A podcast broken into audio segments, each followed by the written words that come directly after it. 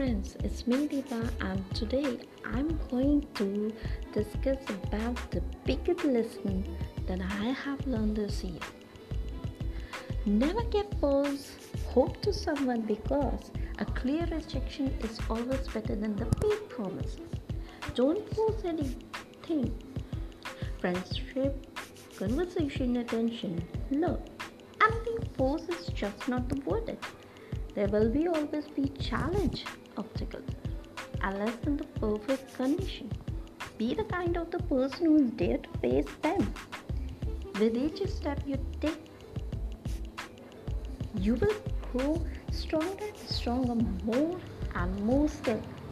Family is the support you will never have to pay for, and that's family who will be there for you when other will make an excuse, so never ignore them. What was meant for me, remind.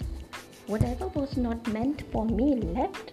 When someone make you feel unwanted, leave.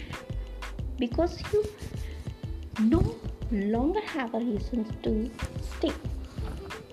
So, be thankful to all those who were stuck with you through the tough time. They are priceless.